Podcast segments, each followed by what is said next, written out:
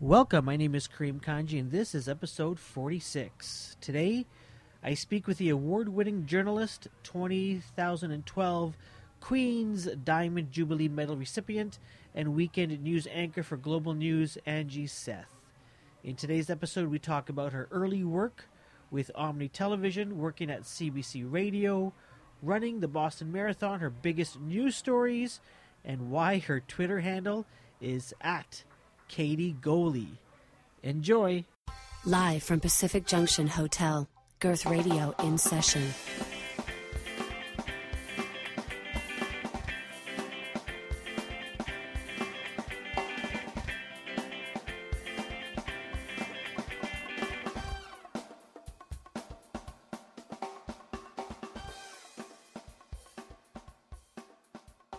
This is pretty exciting. I've done radio before, but it's always been news. So sitting here and being on the other side of the mic and getting asked the questions is nothing that I'm overly used to. I'm always used to asking the questions. So I apologize if I end up asking you some questions.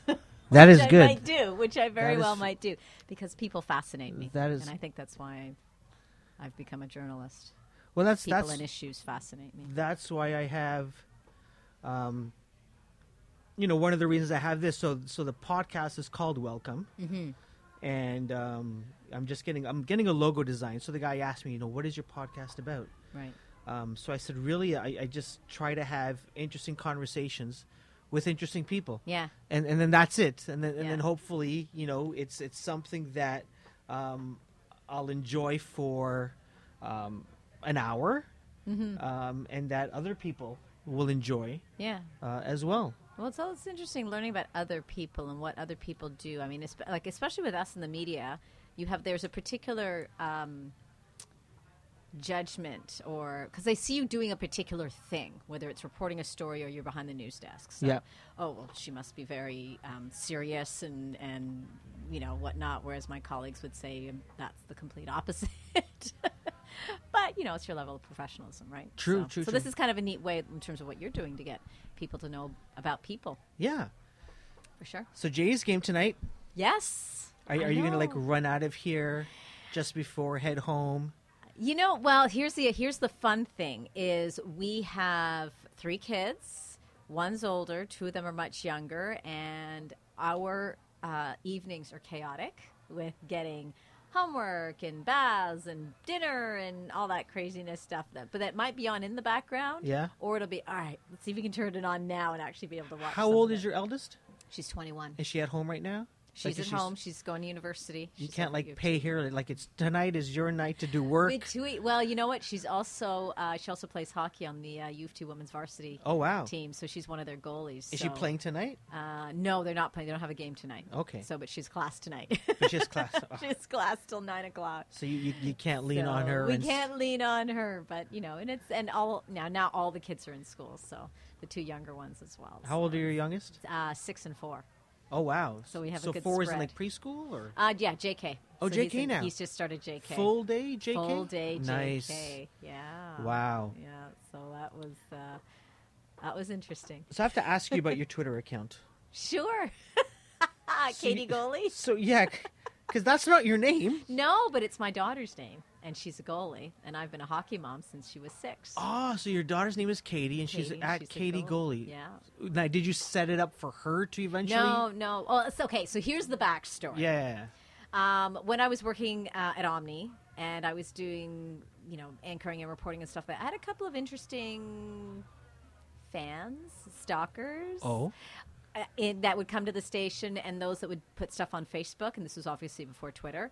Uh, so some of them would kind of, you know, find you and then you would try and block them. So we had some issues. So when I decided to start Twitter, I thought, you know what, I'm gonna I'm gonna jump on there, but I'm not gonna jump on there as my own name. Wow. And that was just to sort of stave away. And I, we've we've still had a few issues, but we've been okay. Now, how do you that? I mean, that's something that I've never had to deal with, and I would bet that most men, you know, uh, unless you're running for public office or you're pitching tonight and don't do well, Yeah. will never have to face um, shame or criticism online Um, like that. You know know what? It.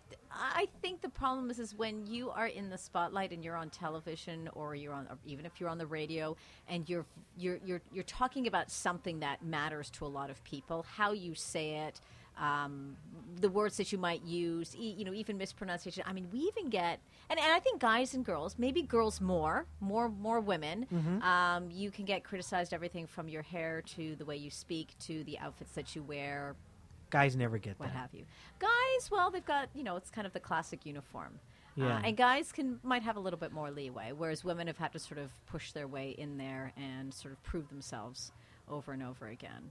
Hmm. Uh, but uh, but so, so when you have something like what happened we, with me, you got a couple of stalkers that Yeah. two of them were guys, one was a girl, that they just sort of push themselves on you, and then they start relaying things where they're when you don't respond to them, they start getting angry. Then you're like, okay, I just need to Wow. I need to I need to figure out how we walk away from this Yeah, and not yeah. have them get connected. So So do you block them now on Twitter if anyone sort of is, is rude? yeah, oh yeah, I found someone who was following who was emailing me and then blocked him on email and uh, and then he found me on Instagram, so I've blocked him on Instagram. Oh, my So goodness. it's uh, so you, but you know what? In this day and age, you're on social media. At some point, someone can find you. You just have to be smart about it. So how do you talk to your daughter about this stuff now? I, but well, we've got two girls and a boy, so we Yeah. actually talked to all three of them about it. And the older one, um, she's a smart girl. Yeah. Um, she's pretty much can hold her own, but she knows we, we really we really talk about the bro code. So if she's out, um, which a lot of the times when she's out, she's out with her hockey team. Okay. Uh, we do the bro code, and uh, the team sticks with the team, boys Yeah. and girls. And she's had a couple of situations where she was at a bar, Yeah. uh, they were all out, and a guy wanted to buy her a drink, and she politely said no. He asked her again, she politely said no, and then he got aggressive with her and called her a, a term that uh, Yeah. that you know many women do not like. Sure. And in, funny enough, she was ready to sort of, do you want to take it outside? at that point in time, her her her teammates noticed that there was a little something happening at the bar, and the male teammates also noticed. So, girl stood behind her and said, "It's all right, it's all right, Katie. Let's just let's just walk away from it." And she's like, "No, you don't you don't refer to me that way. You don't refer to any woman that way." And the men decided to say, "We'll we'll take him outside and we'll just you know he's done here. We'll, Wow. we'll walk him out." And that you know you never you never you, you sort of have everybody else's back. You don't go anywhere alone she knows even though she's 21 she Yeah. knows that i need to know where is she she's there she's safe who's she with uh, not because i don't trust her Sure. it's just that because that we, we have that communication and the same goes for me if i'm if i've come home late from being somewhere she's like where were you Yeah. you didn't text you didn't say that you were coming late what's the deal you said you'd be home at 9.30 it's 11 o'clock what's going on Well, you and your daughter have an interesting dynamic because you guys, you guys grew up together. Pretty much. Yeah. Yeah. we did. And we actually, people will probably find this is really funny. So I don't know if you know the show Gilmore Girls. No. Okay, well, it's a show about Everyone's a mother and about daughter. it. There's stuff happening in the city. Well, because they, they, they're coming back with six new shows. So this is a this is a series that she and I started watching together, and a lot of anyone else that's watched it goes, "Oh my God, you're like the mom and she's the daughter," and we have that Okay. um, relationship where my husband often laughs and says, "We must share brain because." Uh, we finish each, each other's sentences. I can start on a very random thought, and she will be the only one that gets it. Um, and everyone else was like, "How did you?" And she's like, "Oh yeah, mom was talking about this, and she we started with this. You know, she was referring to the snake, and then you talked about uh, leather boots, and then we went from here to there, and that's why we were talking about the python in the zoo. and, and everyone would go, "What?" And she goes, "Oh, never mind." You know, mom and I, we, we kind of get it. Wow. We get it. So we have that that kind of sense about each other, and uh, That's so neat. so you know, yeah. So she's a, she's a good kid. So I've got a 10 year old Yes. um, turning 11 in March. Wh- When is like? Let me ask you. Because you've got a 21 year old, so you've gone th- you've gone through stuff with A her. lot of stuff. you know, whether it is you know, at, at what age do you stop driving her to school or dropping her to the bus? You know, when did she start taking the bus? Like, I'm like, wh- when is a good time? see you know what i think it comes down to when you really feel comfortable that that with them in terms of what they know what to do. Huh. um, we've had it we had situations when katie was a, a, girl a, a, a young student. We had a guy that showed up at the school asking young girls if they wanted to be in the sears catalog. Well sears doesn't send reps over to the school. Um, Katie and I would have a, a secret code, so um, which was your secret word. So she and I were the only ones that knew the secret word. The teacher knew the secret word, and if I wasn't picking her up from school that day, but somebody else was, only they knew the secret word. So if perhaps my sister was coming that day to pick her up, and that was a quick change, and we didn't communicate all the information, she wouldn't go, and the school wouldn't let her go. And it, it was it was developing an understanding for her to say it's not that I don't trust you, Yeah. it's what I may not trust around you. So as long as I know that you get that and you know what you would need to do with regards to that, Yeah. We're okay. Classic example is she was at Kipling subway station. Uh, it was late, about 10 o'clock or so, coming home. Uh, I believe it was from a hockey practice. Uh, and she uh, called us and said, I'm in the bathroom in Kipling and there's a guy following me. And the guy apparently started talking to her on the subway, wanted to know her name, and just started following her. She was able to deke into the bathroom, Yeah. called us and said, I need you to come pick me up.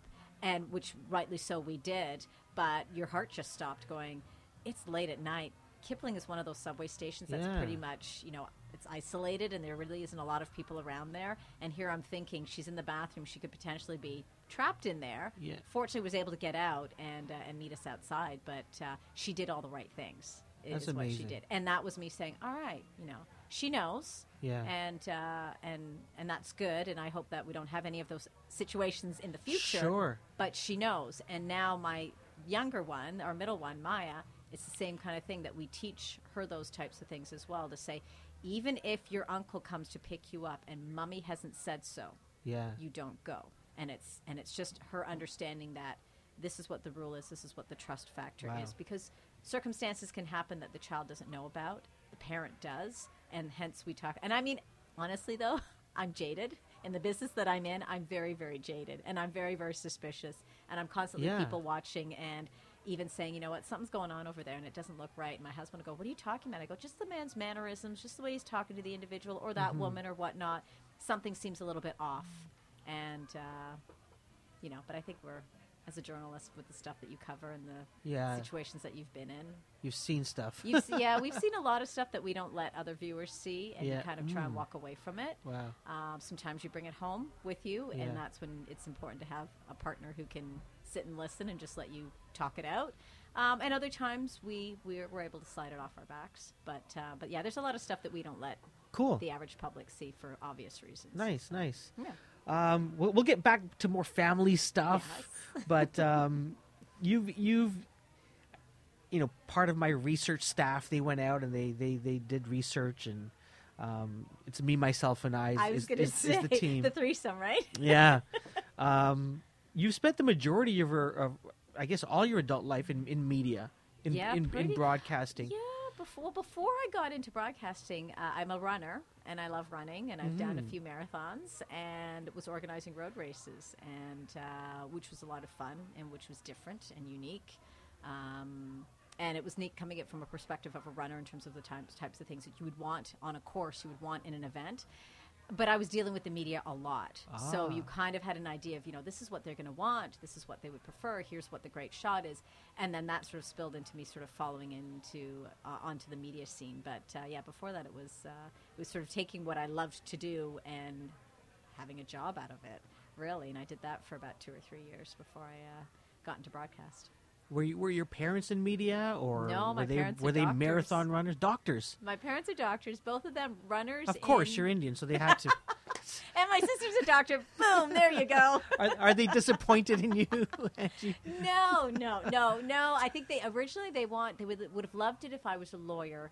Okay. Uh, because I love to argue and ask questions and um, but I and, and that was initially what the passion was, but then I said, I go, unless I can be in a courtroom and I'm under pressure and I'm in the thick of it all, yeah. I'm not as interested anymore. Well, you did study poli sci. I did study poli sci, and I did find it fascinating. Hence, why I asked so many questions about why does the government do this, and why can't we do that, and why are the policies this way, and why is it that every time we have a new government coming in, there's so many promises, but when it comes down to questioning about those promises, Mm-hmm. they don't have the answer. It's like they've got a handbook of political answers that they give you, and they flip through it and they go, "Oh, page 93. This is the answer that I have to give." Yeah. and it really kind of drove me crazy that um, when I did get into broadcast, one of the great opportunities was asking many a minister and prime minister to say, So you talked about reducing your immigration numbers in the backlog. They've gone up. What happened? Well, so you guys screwed up, essentially. And you finally get him to say, Well, we made a mistake. And he said, Okay, well, you did. Are you going to fix it? Yeah. You got to fix it because this isn't working. So, yeah. Interesting. Yeah. Um, wow, there's there's lots of things I want to ask you about different issues. Sure. Um, and, and I'm, I'm going to sort of sprinkle that in here. Um, but w- when you started at Omni, I guess a Mm-hmm. few years after you graduated, you uh, I'm assuming you, you graduated, you started or- organizing racing. Yeah, we did that races. for a little bit uh, and then jumped into the, uh, you you got into media. yeah. Um, you started doing entertainment shows around Southeast Asian entertainment and culture. Yeah. Well, the one, the great thing about Omni was um, you had, I'll call it a, a big shop in in a small medium, if you will. So we had all these different shows that we were doing, um, but you had a small crew. So essentially, when I started at Omni, I started off as a reporter. From there, I was also then producing and jumped into entertainment shows that I was producing and writing for and doing some reporting for. And then um, after that, you know, uh, you sort of started moving into more reporting, and I, and I liked doing sort of more the hardcore reporting.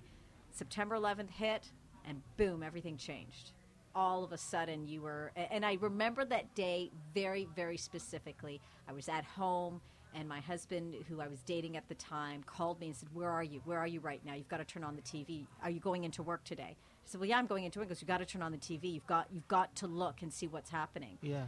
and we, we watched it all happening on, on television and all I remember my mother saying was you can't go to you can't go to work today you can't you have to stay home don't go to work today and Because? um, she was afraid she was afraid of what might happen because we were uh, a South Asian uh, news I was working for a South Asian newscast and she was so terrified that we were going to be labeled or we were going to be targeted or someone was going to get mad because I asked the wrong question or I was going to be sent somewhere that potentially could not have been safe. She was panicking, I think, like a lot of people ended up doing. Yeah. And there were so many questions. And it was the weirdest thing because that the first day, the newsroom is bustling, and the first day I end up continuing on a story that I had already been pre assigned to do about a chef who was Indian and confused Indian and Italian food. And the cameraman and I kept looking at each other, going, This is so wrong as I'm pulling the dough and kneading it and, and putting this pizza together. And we're like, This is so wrong.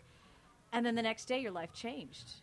You went to the border, you went to different mosques, you were talking about, we were going to Windsor and talking about families that were being racially profiled. And all of a sudden, your world became about this one thing that had happened and how it was unraveling from there and, and the questions and, and it, it um, you it changed my whole perspective in terms of me wanting to ask the questions why but also ask the questions why is it okay to stereotype Huh. because of the actions of a small group of people Yeah. that aren't even here.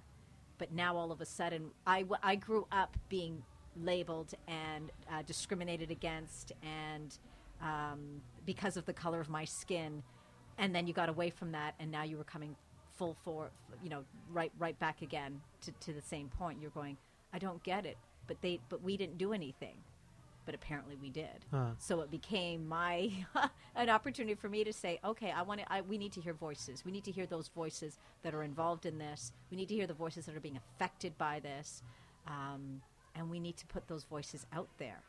And afterwards, you were thrown into everything. Yeah. uh, from that point, You must have spoken with a lot of angry people soon after. we spoke with a lot of on both on both I want to I don't want to say both sides because there really isn't a side. No, no, Right? there wasn't. But I mean, lots of members from the Afghan community were concerned. Um, the, the, the entire debate and the entire questioning of a woman wearing a niqab or a hijab or, or any type of garment that all of a sudden looked too different for us Yeah. became an issue when you could say essentially a week ago, no one really cared. But now they did. And one of the saddest stories I did was about a young girl in the in a high school. She wore a hijab, mm-hmm. walking down the hallway, and a kid went right up to her, punched her right in the face, and called her a terrorist, and walked away. And she had no idea why. Yeah. and that those were the stories that we were doing about families who were living in their communities for years, and all of a sudden, they were being labeled, and they didn't know why. They didn't know what they did wrong.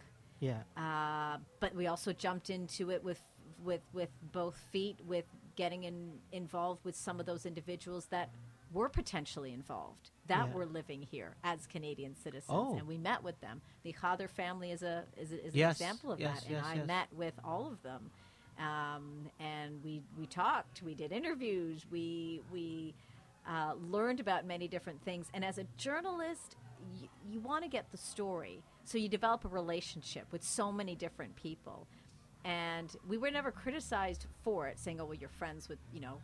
So and so, and oh my gosh, they are, you know, they are a potential quote terrorist. I mean, we're not here to label. Our job is to give the story in a very balanced way, and then offer that to the viewer or the listener or reader, or what have you, Sure. and have them form whatever opinion they would like. Our job is to get all sides, uh, but we made it a, made a commitment to jump in both feet first and say, okay, we're going to talk to everybody, and we are going to ask the question: Were you involved? Why were you involved? Why is this okay? Yeah. Why is that not okay? What did you learn talking to the uh, to Omar Khadr's family?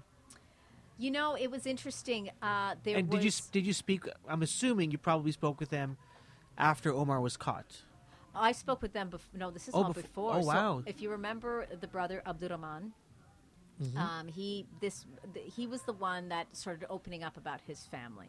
Oh, okay. Uh, Kareem was one who uh, is currently in the wheelchair, uh, and then there's the mother and the grandmother and the sister.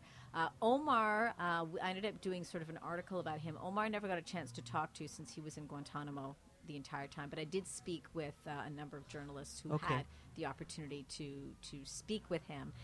Very interesting. We found a family that was quite divided uh, in terms Ah. of what it is that they wanted to do. Um, and the father was very much, uh, I guess, the leader for them, as would be in any type Sure. of families, the mother and the father.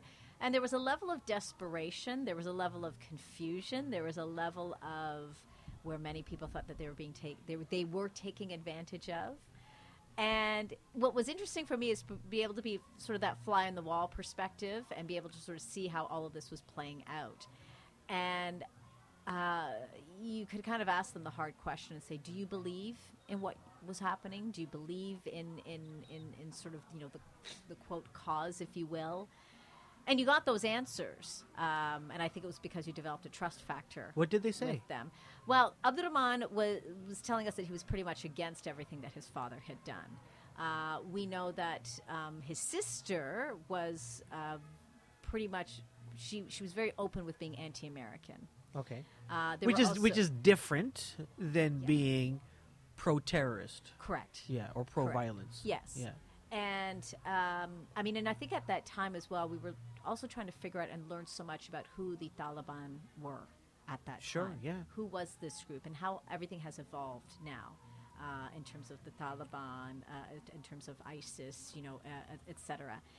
And what we what came out of all of this in the end in a nutshell is you're dealing with a, a community of individuals who are lost who aren't don't have that sense of belonging whether it is in Canada or whether it's in the United States or what have you and they look it's like a, a teenager who can be easily influenced in the high school to do to start smoking So they're lost because it's not their culture. They feel like an other. they feel like they're yeah they, they, they don't feel connected to who they are with it whether it's within school within society etc and often a lot of young youth and i think that still exists uh, today feel like they live in two different worlds. They have their cultural world which is at home Ah. and they have the western world which is outside of their home. And they're trying to figure out how do i merge those two so i can kind of live both? And we often did a lot of stories with teens. I remember doing a series with teenagers and we talked to one girl who literally lived two lives she left the house dressed one way she'd get to school and she'd dress a different way and then she'd change again and go back home and it was very but she didn't know how to merge the two Yeah. and felt that the parents would understand if she wanted to merge the two. Your point was was for you to study. You weren't to talk to boys. Yeah. You know, which you know we can. I mean, we all can relate to. You know, coming from that culture, but. Um, what was needed was that conversation. And then down the road, we had the conversation with mom and dad who said, Well, we're willing to have the conversation because they've realized our children are now living in a different kind of society from where we came from. Uh, but the up flip side to it is was there was that concern of going back to being stereotyped and labeled to say, well, you must come from a very backward tradition. And I mean, I was born in Canada. Yeah. I was I didn't immigrate to Canada. My parents came here in the 70s and growing up here, we were the only as we would call it, you know, South Asian family, brown family that was living on our street in Mississauga and everybody knew about it. Yeah. And everybody, you know, they we had stuff carved in our in our fence saying, you know, so and so's live here and we were like, "What?" What do you mean? I don't understand. You know, and and those kinds of things. You know, you didn't you didn't get as a kid, but as an adult, you kind of go, okay, I kind of get it. And I think sometimes those stereotypes and that labeling comes just out of fear or a lack of information um, or a lack of understanding. And when I was at Omni, part of our job was to say, let's see if we can open up that box of understanding and get people to go, oh, okay, I get it. I get it. Do you do you think you you brought that you know after talking with the Khadr family like Um, I don't think not with them. Um, Yeah. It was a really, uh, it was a really, it was a fine line. But I think when we talked to other members within the Muslim community, when we talked to other members, you know, within the Hindu community and the Sikh community, um, who have all faced that level of uh, of Sure. labeling and misunderstanding and, and whatnot.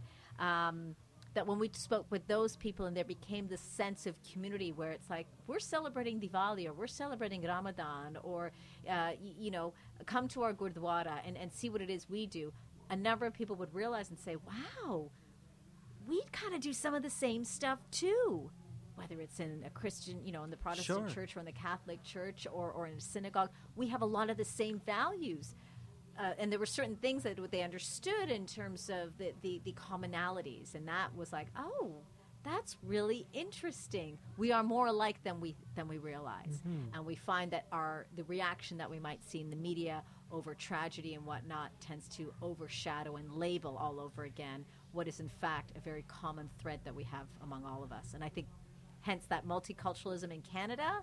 We say that we are a multicultural society, but Yeah. multicultural in, in so far that we actually can weave that multiculturalism within our own cultures. And Canadian is probably a mix of, uh, of things when we when we want to try and define ourselves.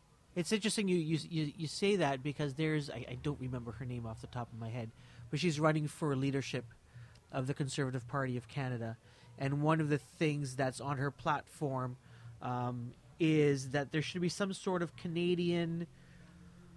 uh, Is it culture test or some? s- Oh, mm-hmm. yeah. you know I, who I'm referring to. I, I do, and her name is on the tip of my tongue. Uh, I'm going to find it here. It's a great thing about these computers.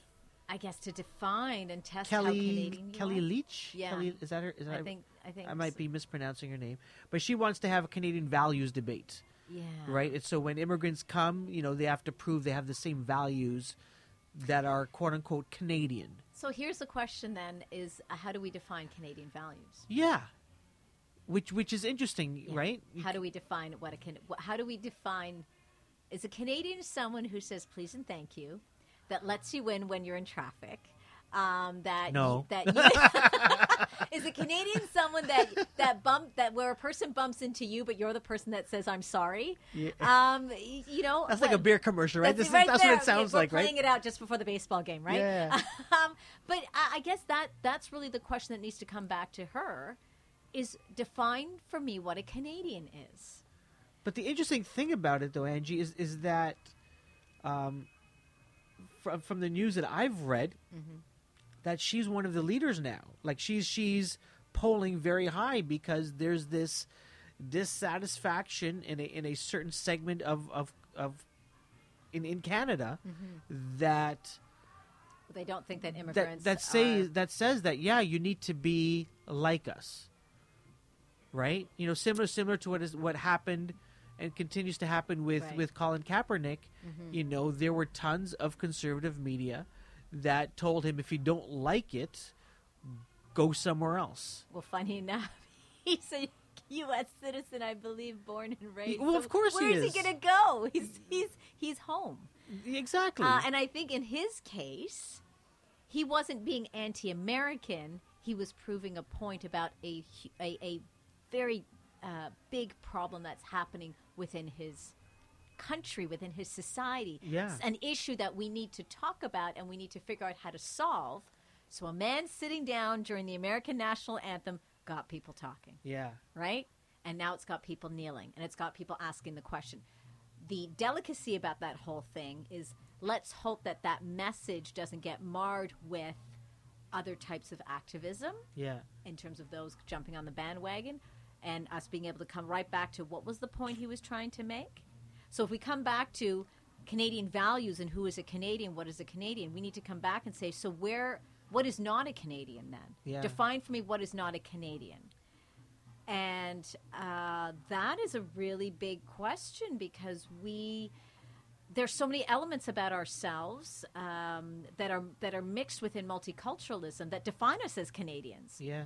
So I think we need to come back. I, I, don't, I don't think there's going to be an Oxford Dictionary definition of who a Canadian is. No, and, and it's, it's uh, sometimes I, I ask myself whether that is even the question Mm-hmm. to ask I, th- I, I, I think because there's I such think it's a, I- and and, and I, I love all of my American friends, but I think it's a very American question to ask. It might be because there's there's something to be there's something to when when the Olympics are on, Mm-hmm. and you're proud that the athlete uh, has a flag on their chest or uniform that is of the same flag that is on your passport. Right. You know, there's something to be said about you know being proud of a Canadian when she or he wins an, an Olympic gold. Right. Uh, but there's it, that's totally different, uh, in my opinion, than you know trying to define or having a definition of this is what a Canadian is or this is what a Canadian does. Right. Um, because I I think there's harm in, in being so nationalistic when when we're living in a you know for one point we're living in a, in a global society now Absolutely. you know where we're learning no matter where you are in the world you can learn from all over the world Yeah. Oh, absolutely. And Right? I think we we prided ourselves on bringing elements of the world into our country in the mm-hmm. form of immigrants. Uh, I know that there's been the ongoing debate about multiculturalism, and has it has it failed? Has it not failed? I think it's been constantly redefined. Sure. Uh, but I, I really, it- it's a very difficult path to take when you want to start defining who your society is going to be, and then asking those that are now going to enter that society to say, based on this definition, you need to be more like us. Um, yeah and it, it, I think it's a very dangerous path to take because we are starting to now separate ourselves. Uh, and I guess, do we define someone who's Canadian as someone who's born here, or is it someone who's lived here? x amount of years Right, yeah exactly. Um, what does that flag mean to you? What does you know? What does the red and white mean to you? I think that's your per- that, that that's your own opinion, and I think we could all define what a Canadian is in so many different definitions. Sure. So, you have to like maple syrup beaver tails, hockey which you know what I've only had once. I don't get beaver tails. I do not get it. It's it's stuff on on on a pita bread. Uh, oh, it's sugar on a pita bread. That's all it on. is. It's just It's it's nothing. fried up. It's a fried up uh, fried up dough with sugar. Ottawa has hoodwinked people into thinking that beaver tails You is know a what thing. though? But they sell, and uh, if you go to Ottawa and you're on the canal, you got to have a beaver I've, tail. and I've had a beaver There tail, and I'm like, really? This this? My Ottawa friends would be very upset with you. You tell them to come talk to Curry I'll come at talk at to Cream Cream. Kanji on Twitter. Yeah, we're gonna do another blog.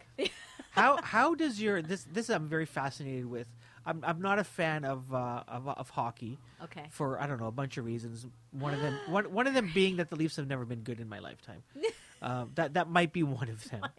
Um, and and so my son obviously doesn't play, and I'm so happy that this year he finally said he wants to play baseball. Okay, So I'm nice. I'm, I'm so excited Nice. uh, for that.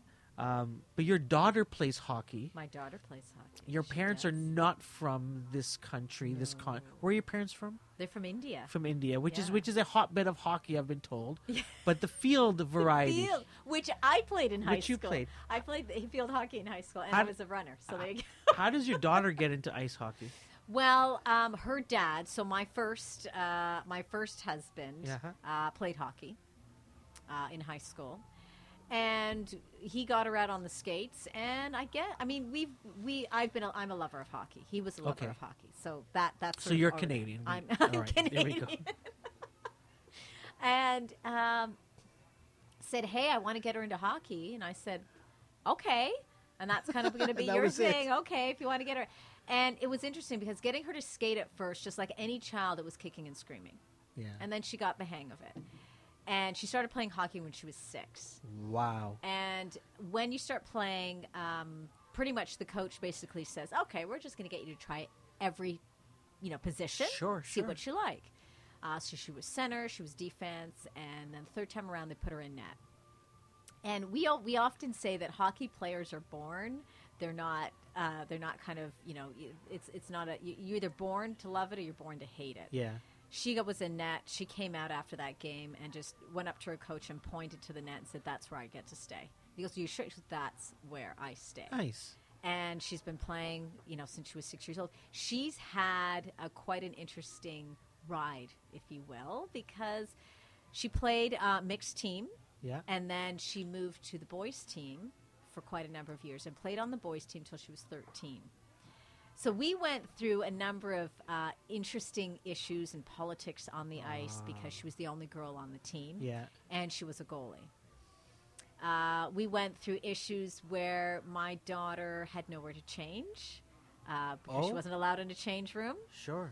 Our worst was behind a concession stand as myself, uh, my husband, and my ex stood in front to kind of create a bit of a curtain for her. Oh my. we would goodness. half dress, but there were also things that certain things that she couldn't put on.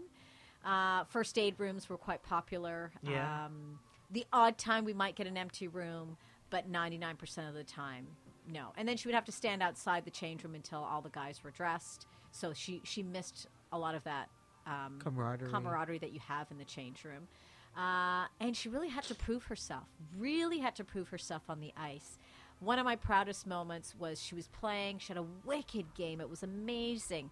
And there were a bunch of um, guys from the midget team that were watching her, watching the game, and they were just commenting on how great this goalie was. My God, like he killed it. He killed it. He killed it. He killed it. She's coming off the ice and whips her mask off, and this long curly hair comes out, and they just their jaws dropped, and they went, "Oh my god, that's, a girl." That's like a movie, isn't it? and I turned and went, "I went, yeah, that's my girl." And she came out, and I went, "Good game, kid." And you know, but they were just like, "Holy, holy smokes, this kid can play!" Yeah. And she was she was really good, but she also felt the brunt of being really good on a boys' team. Yeah. Uh, and then, you know, and after we, you know, got onto a girls' team, I mean, the, one of the best lines that she had was she had a coach that actually said to her, "Kid, you're really good, but I can't take you because you're a girl, and the boys won't like that." Oh my goodness. And her response was, "That's okay. I'll be playing on the other team. Appreciate it, coach." and she really had to go in there with a thick skin, and Yeah. there were tears, and they were, you know, your heart broke. But every time I'd say to her, I go, "When you don't want to play anymore, you just let us know." Yeah. because this is about you. It's not about us. Yeah. It's not about anyone reliving their dream of playing hockey. This is about you. And now, you know, went straight through high school. We thought this was it. Once we played our last provincial game in Ottawa, it was great. It was sad. And we're away on vacation, and she gets a phone call from the team, uh, from the coach on the women's uh, varsity team at U of T, and says, "Hey, Kate, I've been watching you play. I'm looking for a third goalie. Why don't you come out to training camp and we'll talk about it?" And she goes, "I haven't been on the ice all summer." She goes, "That's all right, no problem." The women's varsity. Or the- women's, yeah, okay. women's varsity All hockey right. team. So um, for, for for the University of Toronto. So And now we're in our fourth year. Oh, She's wow. been playing with them for four. She's going into her fourth year as one of their goalies now. Amazing. So uh, and she never thought she'd play university hockey, and we just said, go as far as you want to go. What, does she have what's good for you?" aspirations of? I think she'll play through her university years, and then she'll um, she won't necessarily hang the skates up and say we're done. Um, she'll probably coach and, and do a little bit of that stuff and get on the ice whenever she can. But now she's she wants to. She's got other you know interests in terms of you know what she wants to do as a career and, and whatnot. But she's she has hockey has really given her that sense of what it need, means to be a team player, to lead your team because you're on the ice the entire time. Yeah. All three periods, and her job was to be ev- the eyes and ears of her players Uh, let alone stopping the pucks. Sure. So often on a, on on the ice, you hear her screaming, uh, you know, coming on your left side, up your back, you know, you know, ice it, ice it. Like she's she's helping guide them, and that was really important for her to put herself out there and sort of act at, act as that leader. And it's and it's done. It's it's. I think we. I was loving the fact that we were spending our weekends on the ice versus my kid hanging out in a mall and I'm not knowing where she was. She was she became very disciplined Oh, that's a blessing. and she's still it? really really disciplined Yeah. and uh, you know i'm really we're really proud of her i mean she's done amazing um, and she's she's she's come she's she's broken down a lot of barriers uh, in the sport for herself and and now it's women's hockey is just huge now it's it's fabulous to watch it's such a strategic game it really really is so yeah and being in the locker room is always interesting and now, and now your six-year-old. My six year old loves to express herself in art and in dance. So no more Um, road trips. I don't know. I don't know what kind of road trips we're going to do with her, but she's a, and it's funny because she's got great running form and wants to go running with mom. So I go out for my runs, and then outside her, if you want, you can come out running with me up and down the street because I I'm not I don't she's not quite at my distance Sure, level sure, right sure. now, but but she's got she's got really good form, so it's actually it's it's kind of sweet. So maybe she'll get into running, but she loves to dance. So for us, it's whatever they want to do that makes them happy and that gives them something that they can focus on Nice. uh, and gives them sort of that path, if you will, and and then you kind of see where it goes. And then we got the younger one, the four-year-old, the rambunctious little boy who's everything about superheroes and sport, and as my mom calls him, he's he's mommy's little boy. So, you know, we'll see what he does, but uh, he he loves anything that's just fun. nice. yeah. How long were you at Omni for? Oh goodness! So I started at Omni in '99, and uh, sadly our show got canceled in 2013. So almost Wow. yeah, so like 13 or so years And at Omni in various capacities. obviously, 9/11 was a big story. that was huge. Yeah. Um, What other big stories us. Uh, Sharia law. Sharia law was a big one when Ontario was looking at adopting Sharia law. Um, oh God! I mean, the the Af- the Iraq War was was huge. Wow, Stuff that was going on in Afghanistan was huge. I, I mean, there were a number of of, of different things. Uh, the tsunami was a really really big story for us. That's the right. Pakistan earthquake was a big story. I mean, even the, even the Gujarat that happened, the earthquake that happened in Gujarat, India. That's sort of what sort of springboarded things for me getting into broadcasting. So, it th- there were a number of of amazing things that we did, um, and you know whether it was. Uh, political events and, and elections all the way you know from municipal provincial and federal you covered them all. And you had opportunities to speak with all the different leaders. And uh, you know we really did everything that we could to cover it. One of the big ones of course was the um, the mumbai attacks. Uh, that was a really really big story for us we pretty much were putting our newscast together, and it started off with a text from one of our editors whose mother was at the train station Oh, uh, and left the train station 10 minutes before it was bombed Wow. and got a text from her um, saying, you know, such and such has happened. And at first it was a text, and we started looking at all the wires, nothing was coming out. Then we started seeing stuff come out. Three people have died, da da da da.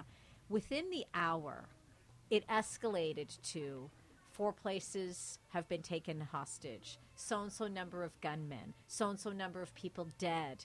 It was, it exploded, and we ended up flipping our entire newscast around.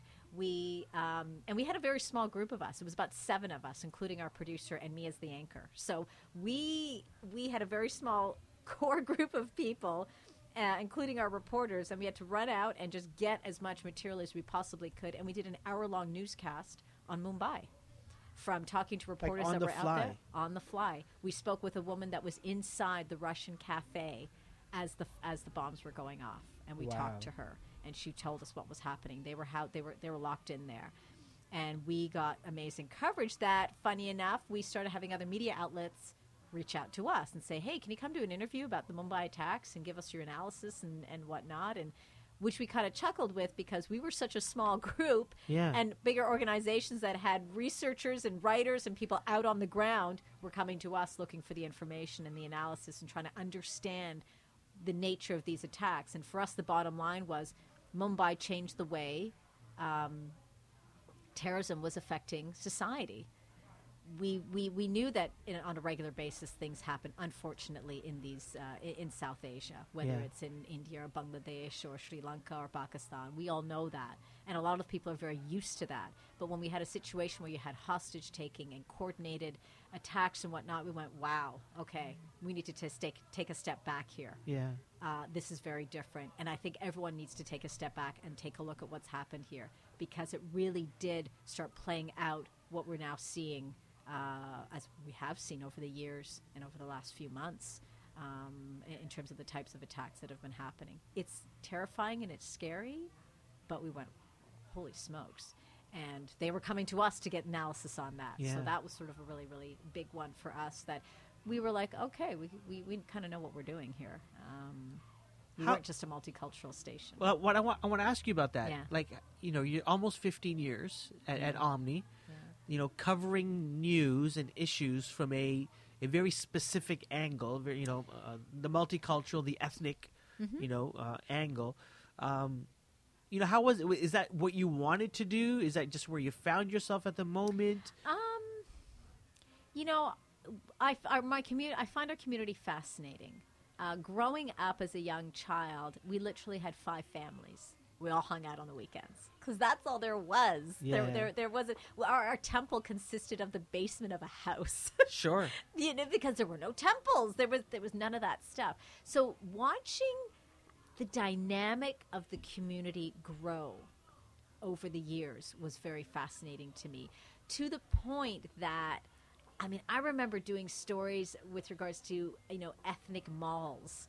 So you know the strip, the, you Yeah, know, yeah, the, the yeah, strip- yeah, yeah. and they were all like they all had the Indian shops and the jewelry stores and the sari stores and the clothing and the grocery, and they're all there, and you're like, oh my god, this is like a new phenomenon. What's happening here? All we knew was Gerrard Street. That was it, and that's where we went on the weekends, right? That That's was the right. place to go. Well, all of a sudden you're like, wow, I can go pick up movies like 10 minutes away from home. This is amazing. Um, so I found it quite fascinating how our culture was growing.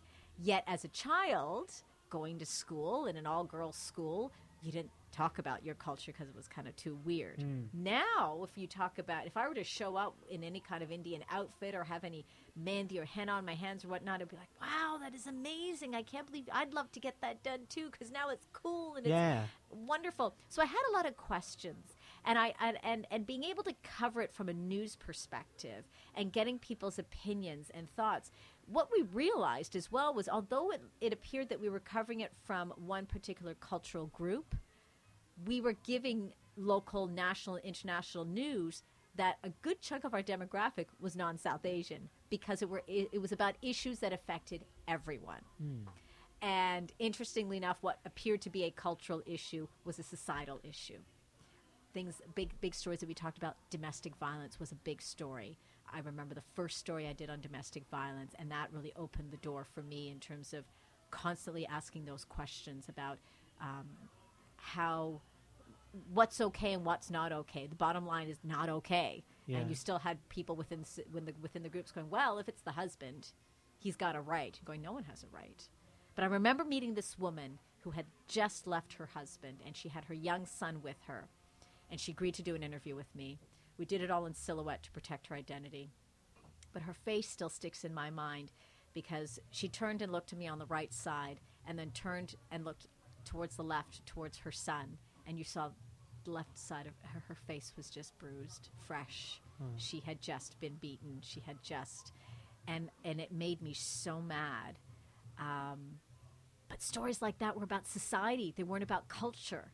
They were about things that were happening in families anywhere. Yeah. Could be your neighbor. Could it could be your colleague, uh, and it didn't. And they didn't have to be of a South Asian background for that to affect them.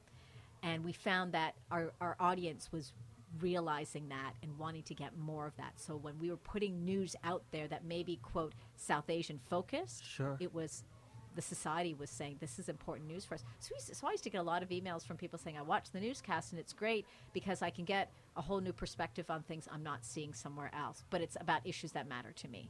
Nice. So I think that really opened up the door that you really felt like you weren't in this little um, pigeonhole, if you will.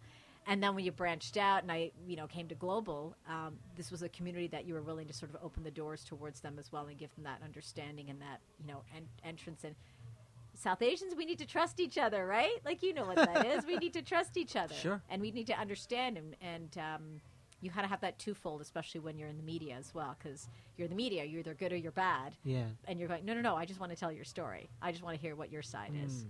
Um, so yeah, so it was, uh, it was, it was uh, quite fascinating to see, to be on that, uh, on that side of things and, and to offer that perspective. You hosted a um, a mayoral debate I did. when Rob Ford was running for Yes. mayor. So let me let me ask you this: um, I've ne- I was never ever a fan of of his, um, although I I did you although I've been in Scarborough since grade five, grade 6 Um, but he there seemed to be a connection that he had with immigrants. he did. I think, Why? you know, How? Like I, I don't get it. Like Rob Ford was a people's guy. Rob Ford was the guy that would show up at your picnic sit down and have a beer with you. And Rob Ford was really great at doing that as a councilor. And he did a lot for for for Etobicoke uh, in, Yeah. in terms of bringing forth uh, things that um, people found uh, in, in terms of addressing issues that were important to a number of people there an older demographic, a blue collar demographic, um, your guy that you can kind of hang out with, hence the big Ford picnics where everyone, everyone's going to come, everyone's welcome, everyone let's enjoy. And on the cultural side, within the immigrants, he understood the immigrant struggle. You're here, you want to make a living, you want to make a living, a, a, an honest living for you and your family. You came here for a better life. Rob Ford was like, I get it. Give me a call. I want to help you make a better life for your family. And that's who Rob Ford was. The unfortunate thing is, is things got, uh, spiraled out of hand in his second term uh, with a number of things that, that came about the video, the confessions, um, situations where he was out in public and uh, we could, people could tell that he had um, a couple of drinks. Uh, you know, so it, it's it's it's an interesting dynamic because when you when when Rob Ford passed away, that funeral was massive. not too far from here. No, Yeah. but it was massive. And that's when you need to take a step back and go, wow. I mean, you're going, okay, so he did a whole bunch of stuff that really upset a lot of people. He put Toronto on the map for all the wrong reasons. Yeah. Um, the Ford family can appear to be rather um, upfront, and some may refer to them as arrogant, if you will. But when it came down to someone giving Rob Ford a call and saying, "Hey, my I we've had our our power turned off, and it's still been turned off, and I can't get a hold of anyone. Can you help me?" He would. And the immigrant person needs that hand hold, held. I'm going to come here and I'm going to hold your hand. and I'm going to help you. And that's what Rob Ford did. There was a TV show. I don't know if it's still on anymore. I can't remember if it was on HBO or, or one of these other pay channels. Uh, Boardwalk Empire, Yeah, I don't know if it's still Um, on, but yeah. and I, I can't remember the lead actor's name uh, or the actor's name, but but the character's name was I think Nucky, and he he was that same type of individual, where massively corrupt, you know, in the shadows. Yeah. But when it came time to public, you know, helping and doling out money and everything There there, and I go. That's that's Rob There Ford you go. people. And that's why a lot of people um, liked him. yeah, I mean, you know, he was different. He did give out his number. He did, you know, yeah, I'll come. o- And and many a time we we heard from people that if they made the phone call, he made a house call. yeah. He showed Which up which at the door. which is which is great. exactly. Don't know whether that is a mayor. Well, you know what? You know, You know what? I think if Rob Ford had the right people with him to guide him, to control certain situations, especially the people that he was around, the people that he hung out with, maybe things would have been slightly Yeah. different. But it wasn't. And we heard so many different things about people that went to school with the Fords and, and the kinds of things that happened within school. I mean, you know, and, and people talk and do this. And that's why I always say I thought Rob Ford was great as a councilor. Sure. and I think that's where it should have stayed. Should have stayed in Etobicoke Ward Two, Um, and or wherever that ward was. and and that's where where where it should have stayed. But um, where it went is unfortunate. Yeah. Ah. You, your experience at Omni, you did everything Yeah, from hosting to writing, producing, directing, all that sort of stuff. When I- I'm going to assume that every single person in, in news has has watched Newsroom, right? Is is that any? Is that I loved, I, I love the stuff that Aaron Sorkin does. yeah. Um, is there any truth, you know, outside of the, you know, the love stories that you know and, and that stuff? But is is is what we see in the newsroom, on the TV show, the newsroom, like a newsroom? It can be. Yeah. Not every newsroom. I mean, I had heard stories of chairs being thrown and, and Wow. oh yeah, yeah. Never, never experienced it. I have seen. Um, I have seen previous anchors getting very angry and, and papers being thrown and, and refusing to say X, Y, and Z. I won't say this, and who wrote this, and and that's when you kind of take a step back and go, you know what? It's it's got to be about the team. I can't do my job without everybody else that's involved. Um, but there can be that drama. Absolutely, sure. I, I think there was more of that drama back in the day than perhaps you're going to see uh, today because I think we have there. There's a bit of a different dynamic. Yeah, Um, but uh, what is interesting is, is you can walk into a newsroom and tell when news is really happening right now, when people are on the gun, yeah, when things are really tense and it's, it is a go, go, go situation. And a lot of the times, what we don't realize is, um, for example, in our newsroom right now, some reporters are in, some reporters are out. A lot of reporters might be out. And the way we can, with, with the technology that we have right now, I don't, I, on an average basis, I don't think I edit in an edit bay. I, we edit on a laptop and we feed that information over to uh, over to the station. So there is a lot of hustle and bustle uh, when things break, absolutely. um, but I don't think it's necessarily always as dramatic. I think it's they try, you know, they're gonna they're gonna drum up the, the drama. The drama can be there, but not every time. no, Not no, no one has, has suffered a heart attack and died on the. Not that I am aware of. Um, we've had someone pass out, but uh, and I had and I and I had a colleague fall asleep at the prompter during a live newscast. Like That's the person in charge of the prompter. yeah, or- he was or rolling the prompter, and it just kind of stopped, and we were doing a live. And this is why it's very important to always have your printed scripts in front of you. Yeah, There you go. or enough That's coffee my t- in the in the studio. yeah, exactly.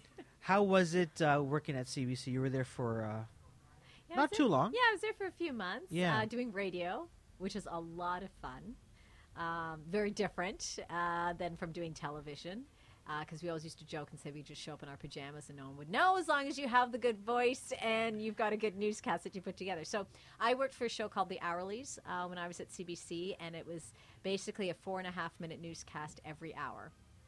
And the great, the one thing I loved about it was you were quite independent. So you actually wrote and put your newscast together every single hour, picked all your clips and whatnot. Then you headed into a booth similar to this one, actually half the size of this one. So this is huge. this is huge. I mean, I could, I, I could go for a run in here. No. um, and you would set the whole thing up, load all your stories in there, and you would, so you would read Yeah. and you'd look up and watch the time because you can't go beyond four and a half minutes because then you're going to get cut off. Read, watch the time. You have the music come up, bring it down, start reading, put in your clips. Da, da, da. Okay, then you got to end it and bring the music back up and say goodbye, and then go back out and do it all over again and put together a brand new newscast. and this would run on all like CBC stations. Yeah, that would run. And, and uh, one of the big ones, um, uh, events that we covered was the ice storm, and I was doing the Oh, yes. overnight. I was the I was there for the overnight, so I started at uh, seven in the evening and I went till four a.m. And we were pretty much Wow. We we were just giving them as much information as we possibly could. We were doing live interviews with some of the other. Um, uh, with some of the other outlets and uh, and- some of the other areas, but we were getting people calling in saying, "Okay, well, um, thank you, we're listening," because people were listening on their um, wind-up radios. uh, because they didn't have electricity. So you really felt a huge sense of responsibility to sort of bring out a good, solid newscast that was different every hour, that was giving them as much of an update on everything as you possibly could, Sure. versus sort of churning out the uh, the same stuff. So, and it was a really great crew over there at the CBC. They were wonderful, um, and it was uh, radio was a lot of fun. I'd definitely do it again. Um, in addition to television, so it, yeah, it was great. It was you get into podcasting. I could get into podcasting. Yeah, and then I can interview you. you could. I could. I have nothing to say. This, Oh, you have tons to I, say. no, I just asked the questions. um, you you so you got fired from from Omni, which is why you joined or, or you went to well, work at CBC. yeah, our show got Sure. canceled. Okay. So it was okay. Goodbye, South Asian. You know, Omni News South Asian edition. We're just gonna cancel it. Yeah. So I I spent a little bit of time sort of pulling things together and reached out to people and reached out to the news director at Global, and we had a, f- a few several chats, and they brought me on board as a freelancer, um, and uh, it was fabulous because it's a great, an amazing group of people that were that I'm working with now who are.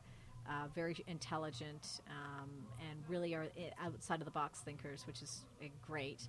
So um, they brought me on board as a freelancer, and then I started filling in anchoring, and uh, and then more reporting, and so things kind of we we expanded things uh, in terms of uh, the shows that we're doing. So on the weekends we have what we call our multi-market um, content. So we do. On the weekends, I do essentially 12 shows, six at 11 and six at, uh, sorry, six at six. You and six record actually twelve shows. We, we will end up recording about 12 shows. Oh, my yeah. So goodness. it's across. it's across got to be local, country. I guess. Is that the reason? So we do. We start in the Maritimes and we end in Regina and Saskatoon. You wear like different outfits, like in no, I don't. because you are Indian. You know, you change the outfits. Change all every- the outfits. No, I didn't. I didn't pop behind a tree. No, no, no, no, no. You no, didn't no. change your accent. I didn't change the, my.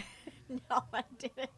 No, but um, so yeah, and that, and that in itself is a uh, an interesting uh, way of doing things in terms of looking at where news is going as it moves slowly, starts to inch away from conventional Yep. towards providing information um, online.